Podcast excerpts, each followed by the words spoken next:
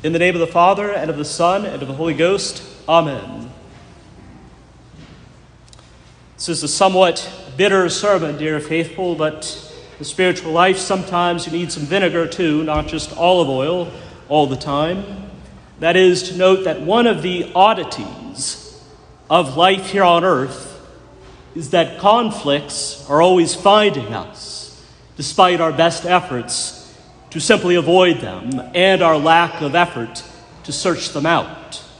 Most of us would be more than happy to simply be left alone, left to say our prayers, complete our studies, accomplish our work, care for our children, and take care of the items on our to do lists in peace.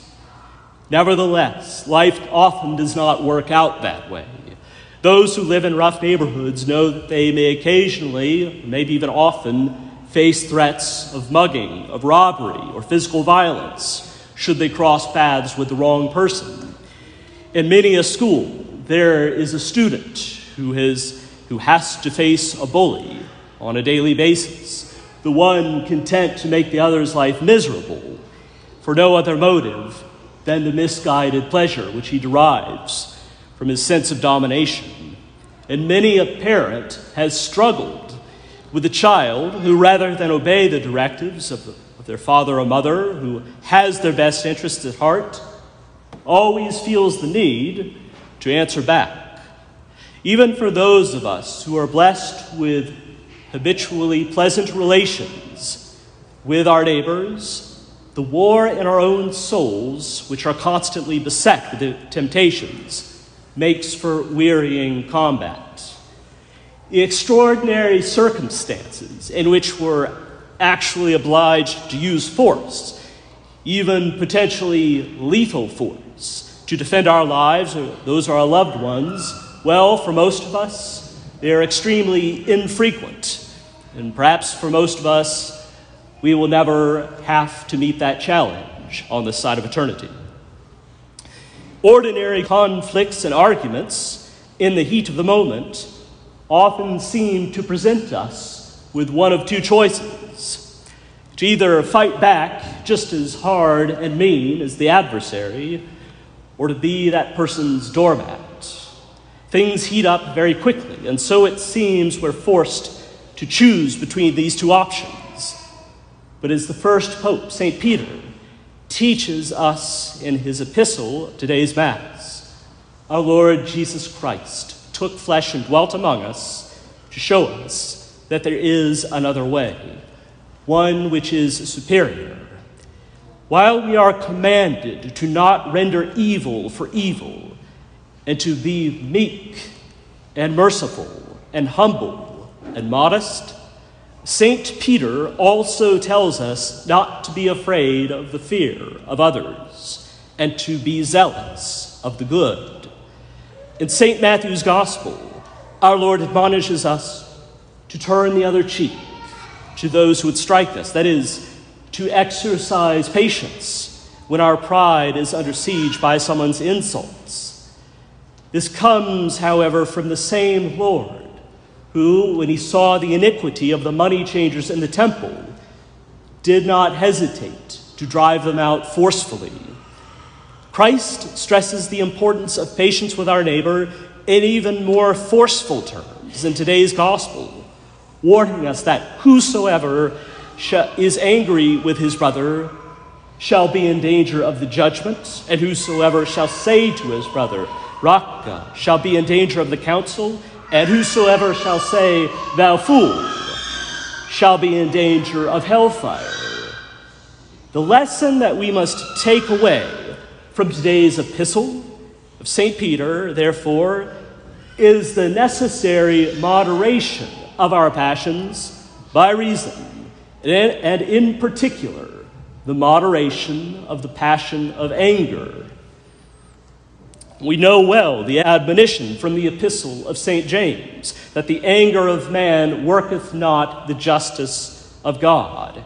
And St. Paul, in addition, calls us the children of anger since the fall of our first parents, denoting this passion's often disproportionate influence in our lives.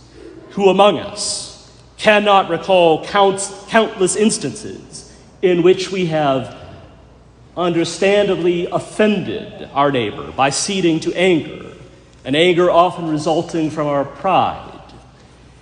But we would also do well to remember the words of the fourth psalm, retaken by St. Paul in his letter to the Ephesians Be angry and sin not. Let not the sun go down upon your anger. We must not therefore believe that anger or any other passion is to be entirely banished from our souls. The virtue of fortitude, in fact, makes use of, of anger when it is necessary to overcome some obstacle, be it a threat to our lives or the lives of other innocent persons be it an obstacle which would prevent us from following right reason in any given situation. Now, St. Thomas vindicates the doctrine of St. Paul regarding the necessary place of a moderated anger. He teaches that evil is found in a passion in respect of the passion's quantity, that is, in respect of its excess or of its deficiency. And thus, evil may be found in anger, when, to wit, one is angry more or less than right reason demands. But if one is angry in accordance with right reason, one's anger is deserving of praise. And the angelic doctor continues, recalling the adage of Aristotle that anger helps the brave. Since our will, our sensitive appetite, as the philosophers call it, is moved by reason so that it may render our, our actions more prompt, the virtue of fortitude requires a moderate anger. He goes on to cite St. John Chrysostom, who says that he that is angry without cause shall be in danger, but he that is angry with cause shall not be in danger, for without anger, teaching will be useless judgments unstable, crimes unchecked. Therefore, to be angry is not always an evil. If we were to hold that it were always and everywhere evil to be angry, we would deny the right and the duty of parents to correct their children, the right of the victim to stand up to the bully, the right of all of us to defend the truth when it is attacked. But how are we to respond in moments of conflict? As the world would? Surely not.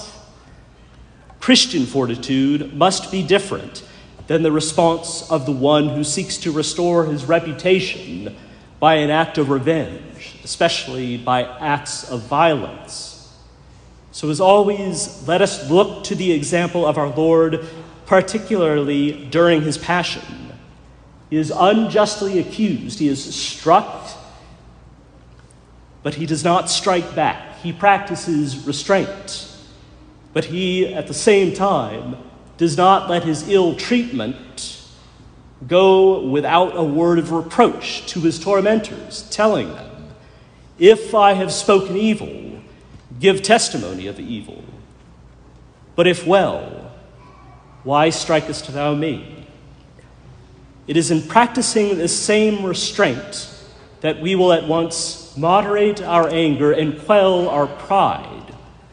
At the same time, we will be more apt for the exercise of the virtue of fortitude, so necessary in this life, which from start to finish is a spiritual combat.